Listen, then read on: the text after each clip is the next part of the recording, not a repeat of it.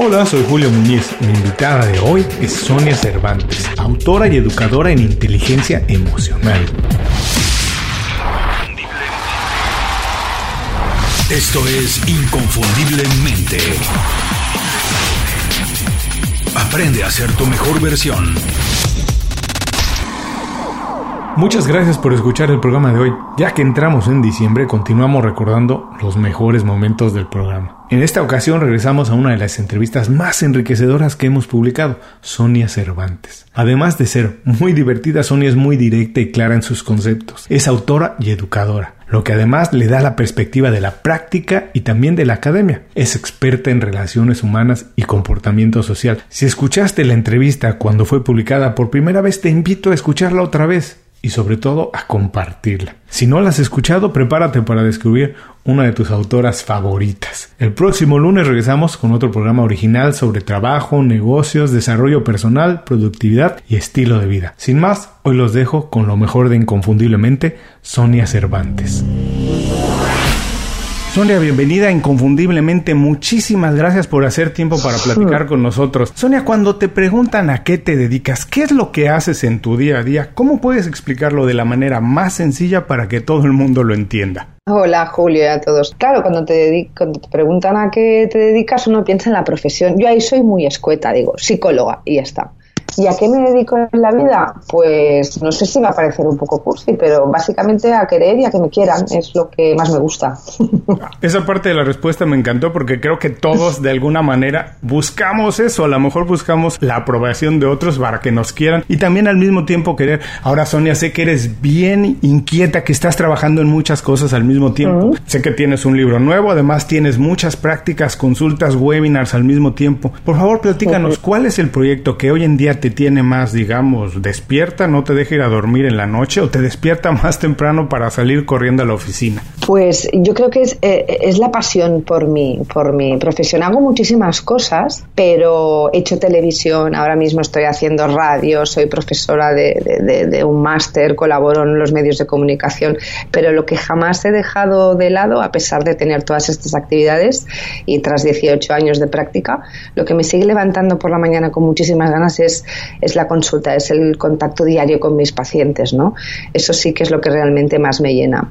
Yo te diría que mm, he tenido, no sé si la suerte, pero, porque también requiere esfuerzo, ¿no? He tenido que estudiar, pero me considero una persona muy afortunada porque me dedico a lo que a lo que me gusta y me gusta a lo que me dedico. Y yo creo que esto a veces es difícil de encontrar y de que te pase en la vida, ¿no? Definitivamente hay muchas personas que nos cuesta mucho tiempo encontrar verdaderamente eso, una pasión, una vocación, encontrar y poder hacer de una pasión un estilo de vida, una manera de ganarnos la vida. ¿Cómo fue que encontraste que esta era tu vocación? ¿Cómo llegaste a esto? Y si por ahí puedes darnos algún pequeño tip de cómo alguien puede hacerlo. Me río porque yo siempre explico una anécdota. Eh, eso te lo respondería, os lo podría responder mejor mi mamá, porque cuando yo iba al cine, cuando era pequeñita iba al cine, mi madre siempre me decía, es que con Sonia no se puede ir, no se puede ir al cine porque es que es imposible. ¿Sabéis qué hacía? Yo me giraba y yo no miraba la pantalla, yo miraba a la gente. A mí, a mí me gustaba girarme de la butaca y ver las caras de las personas, o sea, cómo reaccionaban, cómo vivían. Para mí la auténtica pantalla del cine estaba en las personas que estaban sentadas ahí, ¿no? Yo creo que ya desde pequeña siempre he tenido muchísimo interés en, me ha, mm, siempre me ha, me ha, gustado y me ha interesado mucho el, el ser humano, ¿no? Eh, cómo piensa, cómo siente, o por qué pensamos, por qué sentimos, por qué hacemos las cosas que hacemos. Siempre me he preguntado el, el, el porqué de las cosas o el para qué, ¿no? Mejor el para qué que no el por qué, que el por qué es muy neurotizante. Pero yo te diría que esa vocación casi que me viene de, de, de pequeñita. Y ya en el colegio recuerdo en la hora del patio que tenía como un consultorio yo me sentaba y entonces mis amigas, mis compañeras me venían, me contaban sus problemas, yo las escuchaba y las intentaba orientar, pero esto ya te hablo de muy pequeñita, ¿eh? Esto es muy curioso, Sonia. Yo platico mucho en el programa acá. Toda mi vida profesional, la mayor parte del tiempo lo he trabajado en la industria de la música. He trabajado con músicos muchos, muchos años. Y es muy curioso que cuando hablas con muchos de ellos te dicen algo similar. Y es que dicen, yo era el que entretenía desde niño. Yo era el que desde niño, a lo mejor no había ningún otro músico en la casa, pero yo busqué y me hice la manera de hacerme de una guitarra o de un teclado, lo que fuera. Sí. Y era el que en, siempre en el colegio iba, me inscribían en los concursos, en fin, como que siempre hay cosas de niño que desde ahí ya están y que se nos han sembrado, pero muchas veces creo que no sabemos leer desde niños. ¿Qué tan importante es aprender a leer eso y también la educación que nos dan desde niños para encontrar más o menos hacia dónde nos vamos a dirigir? Claro, aparte yo también era una niña muy... Yo soy la mediana de tres hermanos, nos mm. llevamos pocos años, nos llevamos dos, dos años, tres, entre unos y otros somos tres, y yo era la del medio, ¿no? Y siempre he sido la más movida, la más inquieta, la más preguntona. Era muy buena estudiante, pero era un poco rebeldilla, ¿no? Y es cierto eso que dices, porque hay una cuestión temperamental del ser humano, pero eso es tan importante que escuchemos a los niños desde que son muy pequeños, y es cierto que tienen que aprender historia, aprender matemáticas, pero hay que escuchar y, y hay que observar para qué tienen talento, ese talento innato y natural que todos tenemos dentro. Y esa voz, muchas veces cierto tipo de educación la inmudece. Y entonces uno no puede desarrollar su verdadera vocación, porque ya te digo, esto desde la primera infancia se observa. ¿eh?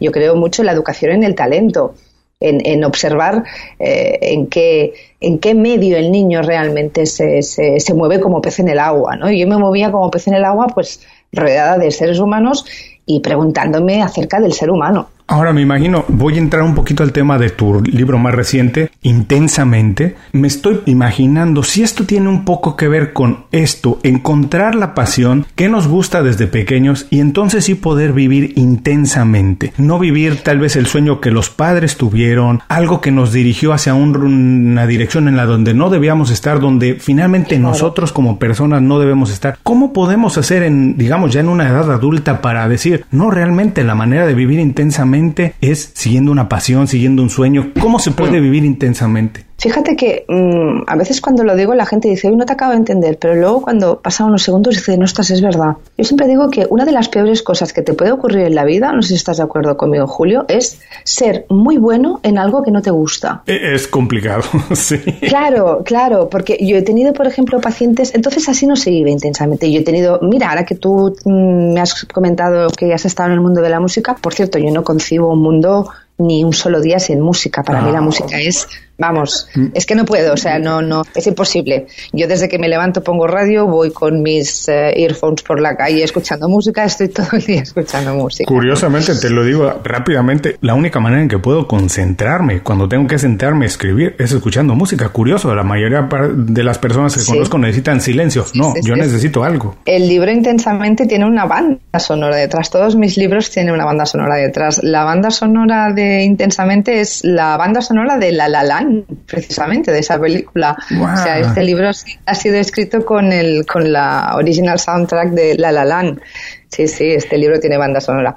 A ver, vivir intensamente, el mensaje del libro es que ya desde la primera infancia, desde que somos pequeñitos, se nos educa muchas veces en la no expresión emocional, en no te rías, no llores, no saltes, no grites, no te muestres triste porque van a pensar que eres débil, no, en fin, que ya desde pequeños mm, se nos reprime lo, lo, lo más natural y lo más espontáneo del ser humano y lo inherente al ser humano que es cada una de nuestras emociones. Intensamente lo que intenta hacer es una, una, una denuncia a vivir sin sentir cada una de las emociones y una denuncia a eso que llaman emociones negativas. ¿Cómo que emociones negativas? Todas las emociones son útiles, incluso las peores, incluso aquellas emociones que nos hacen sentir muy mal, porque fíjate Julio, si hacemos, los, tú que me estás escuchando y todas las personas que nos escuchan en este momento, que recuerden en qué momentos de su vida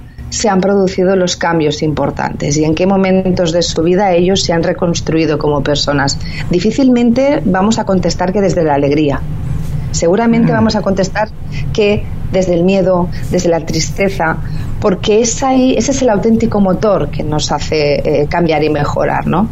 Entonces, intensamente es un canto a que aceptes cada una de las emociones, que te aceptes a ti mismo y que te comprometas a cambiar todo aquello que no te gusta de ti, porque aceptarse sin más es resignación y eso tampoco sería una buena actitud vital, ¿no? Ah, me encanta, por supuesto, ¿no? De nada sirve aceptar que soy como soy, pero no hacer nada a partir de ello. Y también comparto contigo esta idea de que todo el tiempo cuando somos pequeños nos están educando para, como dices, inhibir estas expresiones. Pero yo también siempre digo que curiosamente el niño nunca se detiene a pesar de que se caiga muchas veces, se levanta otra vez hasta que aprende a caminar y el niño nunca deja de preguntar. Dejamos de preguntar cuando curiosamente dejamos de ser niños como si fuera malo no saber algo, como si fuera malo desconocerlo. Y el niño sin ningún problema sigue pregunta. Es curioso. Ahora, ya cuando somos adultos, ¿qué estrategia podemos utilizar desde la psicología para descubrirnos a nosotros mismos, saber qué es lo que nos gusta, qué es lo que nos mueve y entonces sí tener oportunidad de vivir más plenamente.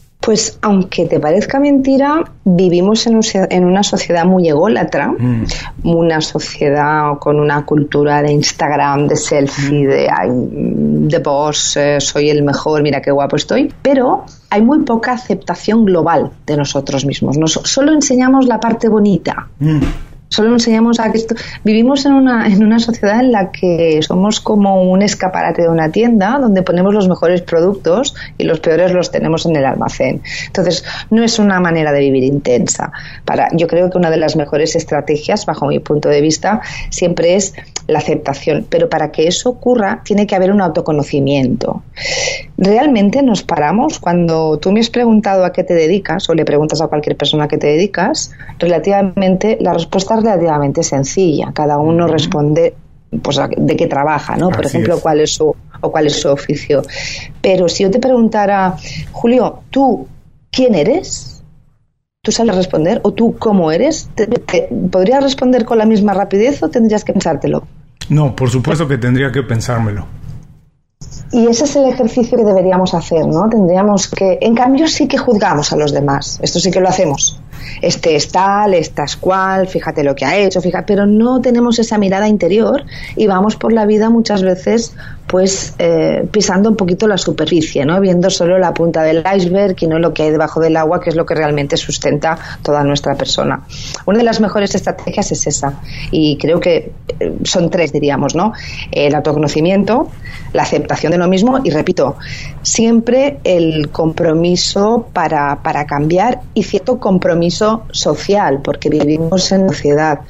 Hoy estaba hablando, estaba teniendo esta mañana también una entrevista y estábamos comentando que el mundo eh, es un poco psicopático, ¿no? Estamos perdiendo esa capacidad de empatía, nos estamos volviendo muy egoístas, muy ególatras y no nos comprometemos tampoco con los demás. Tendríamos que de vez en cuando levantar la mirada, comprometernos con las otras personas, intentar practicar un poco la amabilidad, ciertos valores y, te diría que hasta cuidar el planeta. Yo no sé ahí qué tiempo tenéis, pero aquí en Barcelona en febrero estamos a 20 grados. Esto, esto no es normal. Aunque, aunque Trump se empeñe en, no aceptarlo, el cambio climático ya lo tenemos aquí y si no cuidamos este planeta no sé dónde vamos a ir a vivir. ¿eh? Es una realidad. Yo vivo en Miami y digo, apenas tengo 14 años de vivir en Miami, pero yo consulto mucho con las personas que han vivido aquí toda su vida y efectivamente las cosas no son las mismas. Ahora quiero regresar a un punto que me pareció vital y muy interesante de tu respuesta. Me encantó esto. Bueno, lo que nos decías primero hay que conocerse, hay que tomarse el tiempo, respirar un poquito, parar la bola, empezar a evaluarnos, conocernos, aceptar lo que somos y tener la capacidad y el valor de cambiar, ¿no? Un poquito lo que no nos gusta. Ahora, en ese sentido, Sonia, ¿qué tanto tienen que ver este fenómeno que no pasaba antes, como dices, de las redes sociales? Voy a platicarte rápidamente. Pasaron hace algunos días, eh, un par de semanas, los premios Oscar. Yo los estaba viendo en la casa y al mismo tiempo, como la mayoría de las personas, seguía lo que pasaba en redes sociales con lo que la gente comentaba de ellos. Pero lo que me parece más curioso es que para la mayoría de las personas lo importante no era ver el programa, sino hacerse presente y comentar sobre todo, como si todos fuéramos expertos en cine.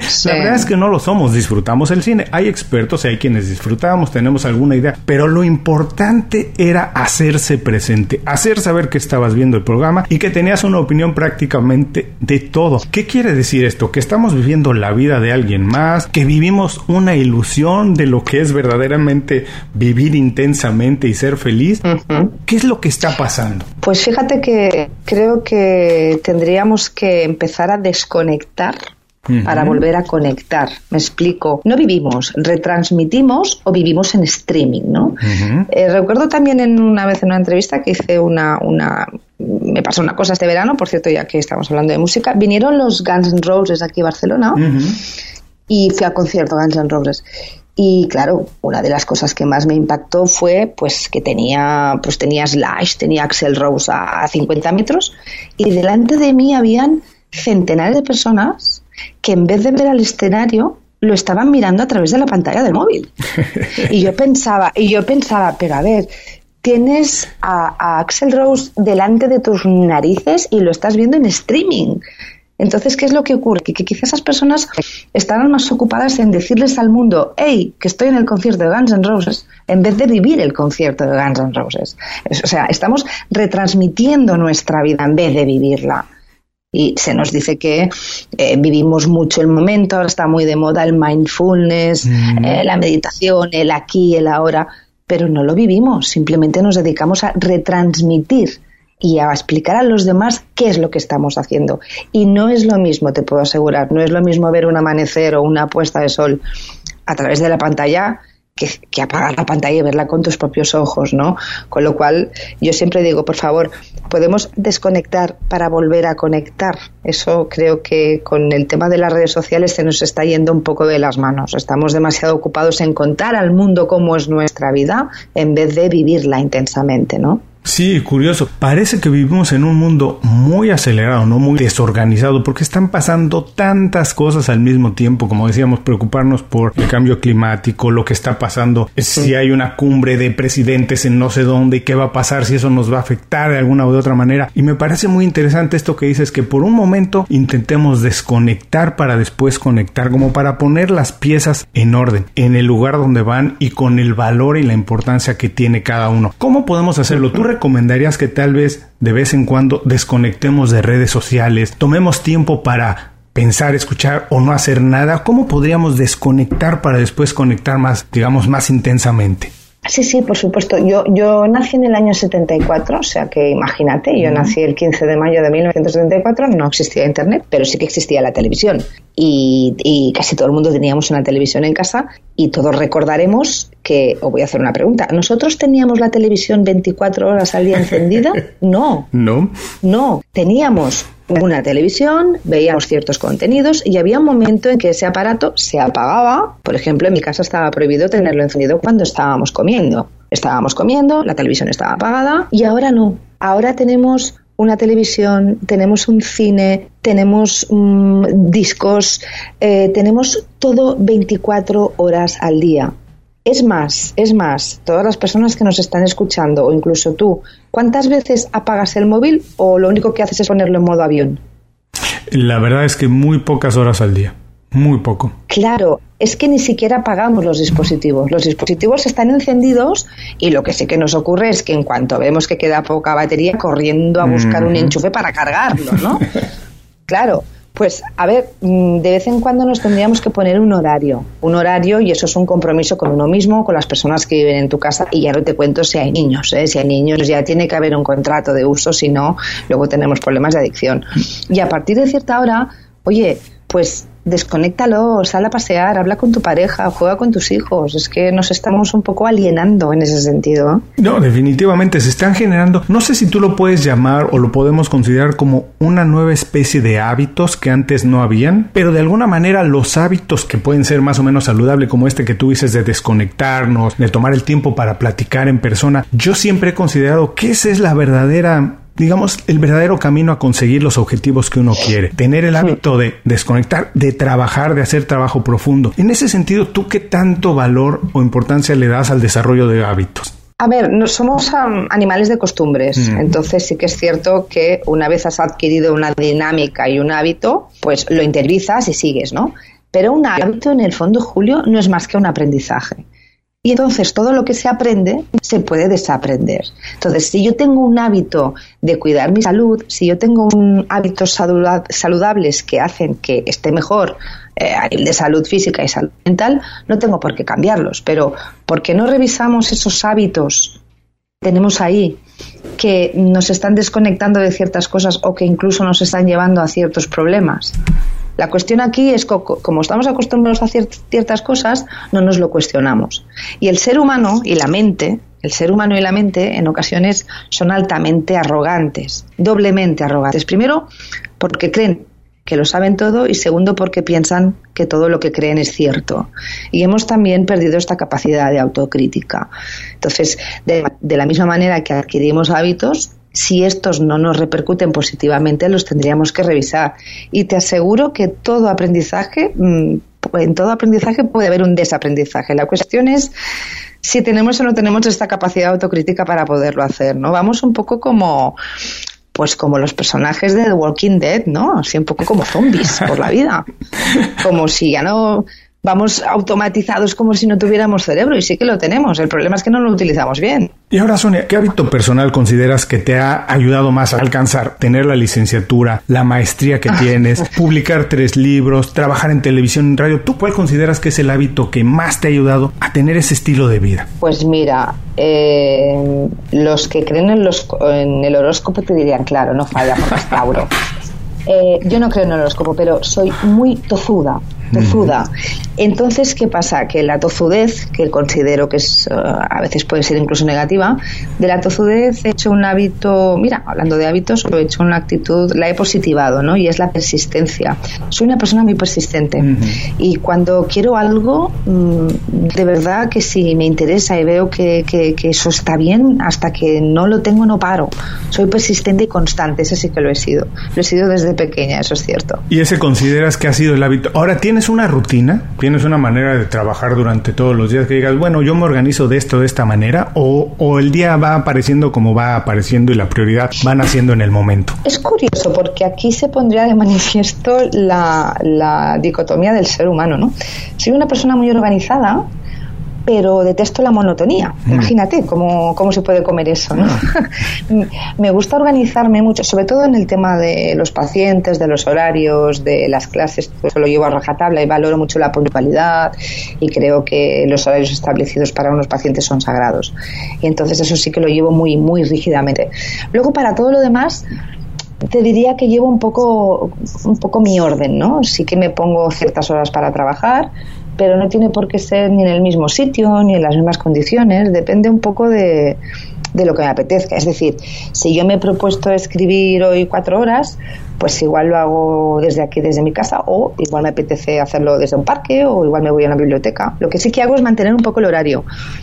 Eso sí, soy constante en los horarios, pero mm, me aburre mucho hacer siempre lo mismo de la misma manera. Eso también es verdad. Me gusta cambiar. A mí me gusta también tener esa libertad de más o menos hacer las cosas de la manera en como no es como se me van antojando porque me gusta planear, pero es cierto que me gusta tener un poco de libertad y al mismo tiempo sí tengo bastante orden. Fíjate, es curioso porque esto lo empecé a desarrollar mucho más al tiempo de trabajar con un mentor. Era yo bastante, bastante más flexible, pero un mentor me dijo, cuando empiezas a tener una rutina, cuando empiezas a generar esto, empiezas a darte cuenta que esa es la verdadera libertad de hacer finalmente, de tener más tiempo para lo que tú verdaderamente quieres hacer. Eso es muy cierto, eso es muy cierto, Julio, estoy completamente de acuerdo. Tener la disciplina de hacer incluso lo que no te gusta hacer cuando tienes que hacerlo para después tener la libertad. Es que esa es, la, esa es la clave de la elección, es decir, cuando yo escojo hacer o cuando yo hago algo que no me apetece pero que tengo que hacer, también estoy escogiendo desde, la libertad de hacerlo. No sé si me estoy explicando. O sea, que sí que es cierto lo que te dijo tu mentor en el sentido en que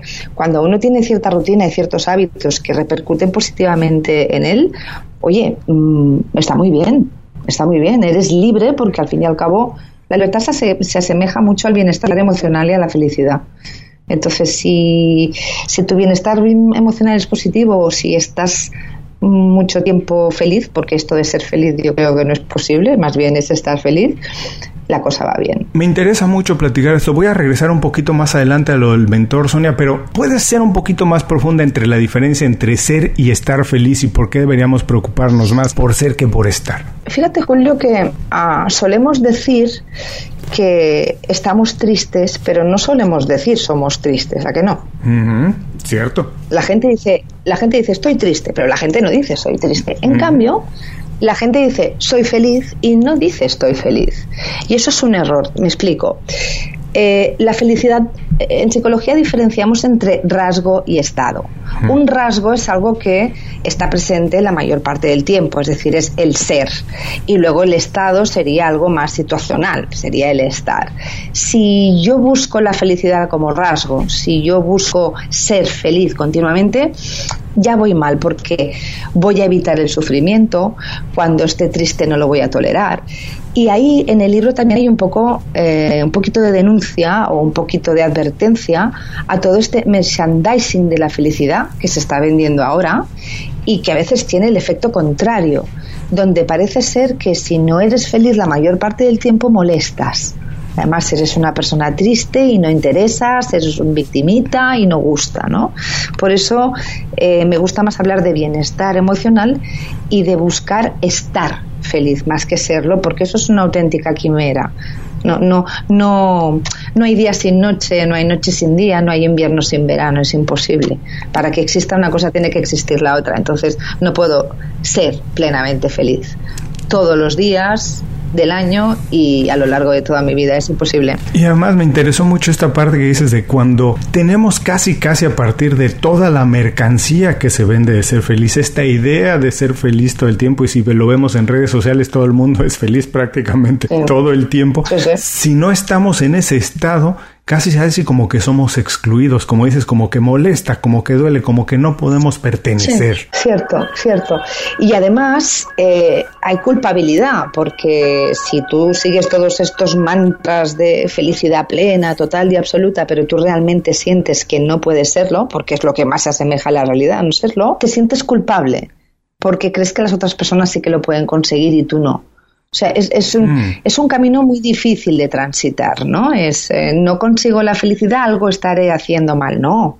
De hecho, creo que si no consigues ser plenamente feliz, eh, quiere decir que estás viviendo, que, que, cuando te pasan cosas malas sufres y no le das la espalda al sufrimiento, ¿no? Esa es una idea que se repite mucho, mucho, mucho en el libro. En el libro, en Intensamente, de hecho, digo, a ver, la felicidad es muy difícil de definir y la felicidad plena no existe. ¿Por qué no empezamos a hablar de bienestar emocional? Que eso sí que nos conduce realmente a una sensación de, de, es lo que más se acerca a la felicidad. Pero no la busquemos solo a la felicidad, porque cuando la tristeza llame a la puerta no vamos a saber qué hacer, nos vamos a hundir y eso ocurre. Me acuerdo mucho de una entrevista que tuve hace un par de meses con un invitado francés Asens y él decía que él se preocupa más bien por tener una vida de paz para alcanzar esos momentos de felicidad. Que la felicidad es un momento, hay que trabajar para alcanzar, llegarla, conseguirla. Wow, sientes la felicidad, pero tienes que tener una vida en paz para volver a trabajar hacia el siguiente momento donde la alcanzas. Cierto. Yo, ese concepto de paz con el que estoy de acuerdo, en, en, en, mi caso particular, yo me decanto más por la, por la coherencia, por la coherencia personal. Piensa que uno de los mm, de las mayores fuentes de malestar emocional es ser incoherente. ¿Qué quiero decir con esto? Que creo que lo que más se asemeja a la felicidad es mm, sentir, pensar y hacer las cosas en la misma dirección.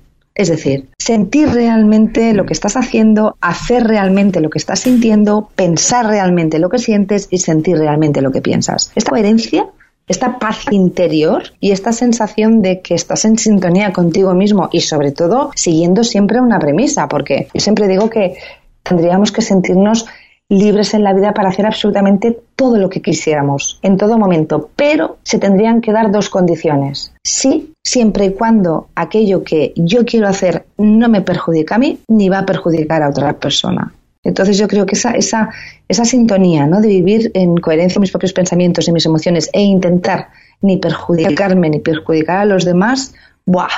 yo creo que eso es el nirvana o lo que más se le acerca, al menos en este plano terrenal, porque yo no soy creyente, no sé qué va a venir luego.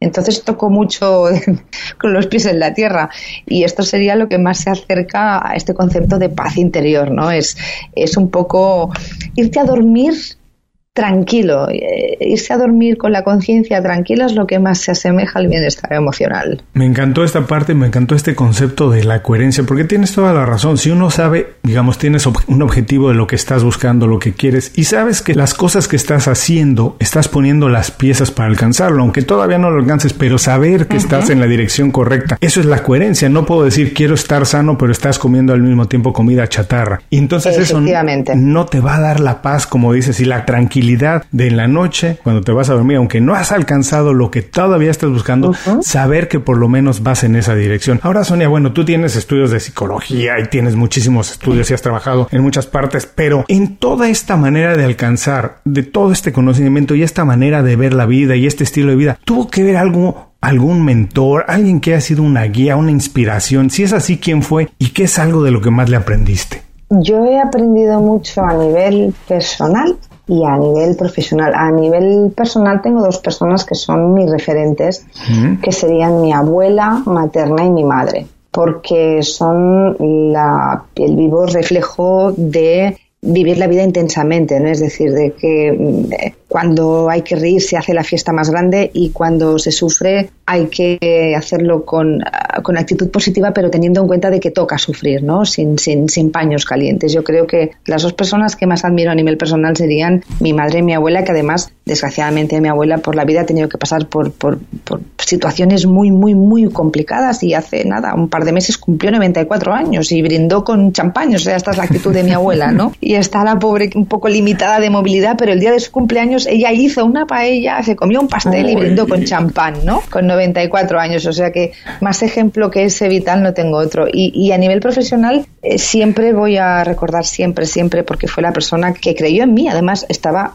acababa de salir de la universidad, me hizo una entrevista un jueves y me dijo el lunes, ve, no sé qué vio en mí, pero confió en mí. Se llama Antoni Bolinches, es un psicólogo de aquí de Barcelona, estuve trabajando con él ocho años y aprendí mucho. Y además lo que más aprendí de él es un poco lo que decías antes. Antonio es una persona, también es autor de muchos libros, es una persona con una rutina, es una persona que le encanta su trabajo y es una persona que me ayudó a creer en mí, al creer él en mí hizo que yo pudiera creer en mí y eso no lo voy a olvidar jamás, jamás.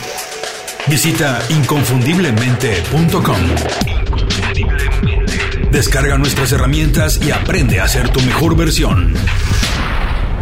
Gracias por seguir con nosotros. Estoy platicando con Sonia Cervantes. Sonia, estamos entrando a la última parte de la entrevista. Ha sido fascinante. Ha sido de esas entrevistas que uno tiene que escuchar más de una vez para sacarle todas esas pequeñas ideas que uno va a poner en práctica más adelante. Pero no quiero seguir adelante sin antes preguntarte, con todo este mundo que vivimos, que hemos hablado, que es un poco hasta irreal, donde mucho tiene que ver las apariencias y donde ahora parece ser que la red de el network con la gente que trabajamos se tiene que fundar ahí, ¿cuál sería un buen secreto para tener una buena red? Red de contactos? Una buena red de contactos en las redes sociales, quieres decir, o en la vida. En la vida, si, si, tenemos que utilizar las redes o no, o cómo podemos utilizarlas para hacer una buena red de contactos. Mira, yo por ejemplo trabajo mucho con adolescentes y ellos están siempre muy preocupados por la cantidad de followers que tienen. Creo que tendríamos que aprender a utilizar otro criterio. Eh, utilicemos el criterio de la calidad del follower y de la calidad a quien yo sigo, no de la cantidad de personas a quien seguir y estar pendientes de la cantidad de personas que me siguen. En ese sentido, una buena red de contactos es realmente seguir aquellas personas que te puedan aportar algo, aquellas personas que realmente puedan, con las que tú puedas aprender, o aquellas personas con las que puedas incluso llegar a ser, sin exagerar, un poquito mejor persona, ¿no? Pero no se busca eso, Julio, se busca tener miles y millones de followers. De hecho, existen empresas donde se puede comprar los followers. claro. Claro, ¿por, qué? Pues precisamente por eso, porque vivimos bajo los criterios de la cantidad. Entonces, si empezamos a desconectar un poco, si somos más exigentes con los contenidos que seguimos y con los contenidos a los que tenemos acceso, ¿no? Y si utilizamos las redes sociales bajo el criterio de la calidad y de lo que me aportan, yo creo que la cosa nos sería muchísimo muchísimo mejor. Además hay una cantidad, los americanos tienen una terminología para eso. Ellos a la información, eh, las redes muchas veces le llaman infoxication, ¿no? Es un exceso de información. Creo que tendríamos que bajar la dosis, fíjate lo que te digo. Menos cantidad y más calidad, como la comida, igual, como hacemos como hacemos cuando comemos de forma sana. Pues ese criterio tendría que aplicarse también a las redes sociales. Me encantó, prioridad en la calidad, no en la cantidad. Ahora, por favor, Sonia, recomiéndanos un libro, una película, un podcast, lo que quieras recomendarnos y dinos por qué no lo recomiendas. Mm, libro, yo creo que es uno de los libros que más me ha marcado y mm. creo que es una preciosidad de libro. El libro se titula El hombre en busca de sentido de Víctor Frankel. Mm creo que es un imprescindible, creo que tendríamos que leer todos. Película me lo pones muy difícil porque soy muy cinéfila, pero ya que estamos hablando de vivir intensamente y de tener esa actitud incluso ante el sufrimiento, ¿no? Muchas veces, de aceptarlo, pero no por eso dejar de tener una actitud positiva, yo creo que la película que mejor lo refleja es eh, La vida es bella de Roberto Benigni, ¿no? Esa película es una maravilla. Como, como un padre y un hijo presos por los nazis en un campo de concentración hace de eso un concurso para su propio hijo, ¿no? Es una película, es una película maravillosa. Podcast no lo sé y, yo te recomendaría música. Por favor. Bueno, lo que pasa es que ahora está muy de moda, pero es que a mí siempre me han gustado, ¿no? Yo siempre llevo en mi, en mi reproductor, sea lo que sea, sea un iPad un iPhone, a lo largo de muchísimos años, siempre hay dos clásicos que están siempre. Son María Calas, siempre la llevo, y Queen no podría vivir sin escucharlos. O sea que poneros eh, Madame Butterfly por Callas o como no, pues Bohemian Rhapsody de Queen, que para mí es una de las mejores canciones de la historia de la música. Maravillosas todas las recomendaciones. Les recuerdo para los que están manejando o están haciendo ejercicio y no pueden tomar nota ahora que todo esto estará en las notas del programa para quien quiera revisarlas más adelante. Sonia, por favor, por último, danos un buen consejo para que la gente se quede con él el resto del día y dinos ¿Cómo podemos ponernos en contacto contigo y saber más de tu trabajo? Pues mira, estoy en, estoy en Twitter, estoy en mi página web, que la tengo muy olvidada, ¿eh? fíjate, en eso soy un poco desastre. Tengo, tengo que reunirme con mi community manager porque me va a echar una bronca tremenda, porque la tengo olvidadísima la página web. Ahora tengo una reunión con él. Os podéis poner en contacto conmigo a través de soniacervantes.com eh, luego estoy en Instagram, Sonia Cervantes Pascual, y luego estoy en Twitter. En Twitter estoy como Son Cerp, es decir, en vez de Cervantes me he comido el antes, o sea que son CERP con V final. Ahí me podéis encontrar en redes. Y además tengo un hashtag, ¿sabes qué hashtag tengo yo muy famoso? No, por favor. Aquí en España, psicochef, porque me encanta cocinar veréis ah. mucho contenido de, los platos que yo preparo bueno, que me como. no me encanta cocinar, me gustaría tener esa habilidad, no la tengo. Soy una foodie, soy una foodie. Cuando me preguntan, mira, si no te hubieras dedicado a la psicología, ¿qué te hubiera gustado ser? Posiblemente dos cosas. Me hubiera encantado ser actriz, de hecho hice teatro muchos años, me gusta mm. mucho, pero yo disfrutaría siendo chef en un restaurante. Me encantaría no tengo esa habilidad de, preparar la comida, tengo más la habilidad de comérmela y de disfrutarla. Tampoco como en exceso, pero me gusta disfrutar la comida y me encanta seguir cuentas que tienen que ver con comida en redes sociales. Pues te digo una cosa, la semana pasada, porque estás muy lejos, pero hice una enchilada que... Vaya enchilada que hice, ¿eh? Enchilada mexicana. Hice enchilada mexicana, hice estos nachos pero con el guacamole casero, con el, con, bueno, con todo, todo, todo. Ay, maravilloso. Ahora, Sona, por favor, danos un buen consejo. además de todo esto, danos un buen consejo para quedarnos con él. Yo lo que os diría es que mm, viváis, eh, como no, la vida intensamente, pero sobre todo un consejo, un consejo que doy mucho. No intentéis evitar el sufrimiento porque vais a sufrir más y vais a sufrir antes. Con lo cual no lo evitéis. Cuando tenga, si aprendéis a sufrir, sufriréis menos, seguro. Y eso también se acerca mucho a la felicidad. Aprender a sufrir implica bienestar emocional. Uy, me encantó. Les recuerdo que el consejo de Sonia, así como todas las ligas a sus redes sociales, estarán en las notas del programa. Sonia, de verdad, muchísimas gracias por dedicarnos tiempo, abrirte con nosotros, compartirnos consejos, secretos, experiencias de todo. Te mando un abrazo muy grande hasta Barcelona. Espero poder verte pronto, comernos juntos esa enchilada con una cerveza en la mano. Y tanto, ojalá, a ver si llega ese día. Yo encantada, Julio. Aquí en Barcelona tienes las, las puertas de casa abiertas cuando quieras. Lo mismo en Miami. Y con esto terminamos la entrevista con Sonia Cervantes. Les recuerdo que todos los consejos, así como los datos para ponerse en contacto con ella, los pueden encontrar en las notas de este programa. Antes de cerrar el programa, quiero pedirte dos favores. Primero, si algo te pareció interesante o motivador y conoces a alguien que se pueda beneficiar con esa información, comparte el programa con ellos. Eso nos ayuda a todos. A ti por fortalecer tu red de contactos, a ellos por recibir información útil y a mí porque más personas conocen inconfundiblemente. Segundo, suscribiéndote a nuestro boletín para recibir de manera gratuita información, recursos, consejos e inspiración para impulsar tu desarrollo profesional o crecer tu negocio. Recuerda que lo que importa no es tener un trabajo o un negocio que te dé para vivir, sino un estilo de vida donde crezca lo mejor de ti.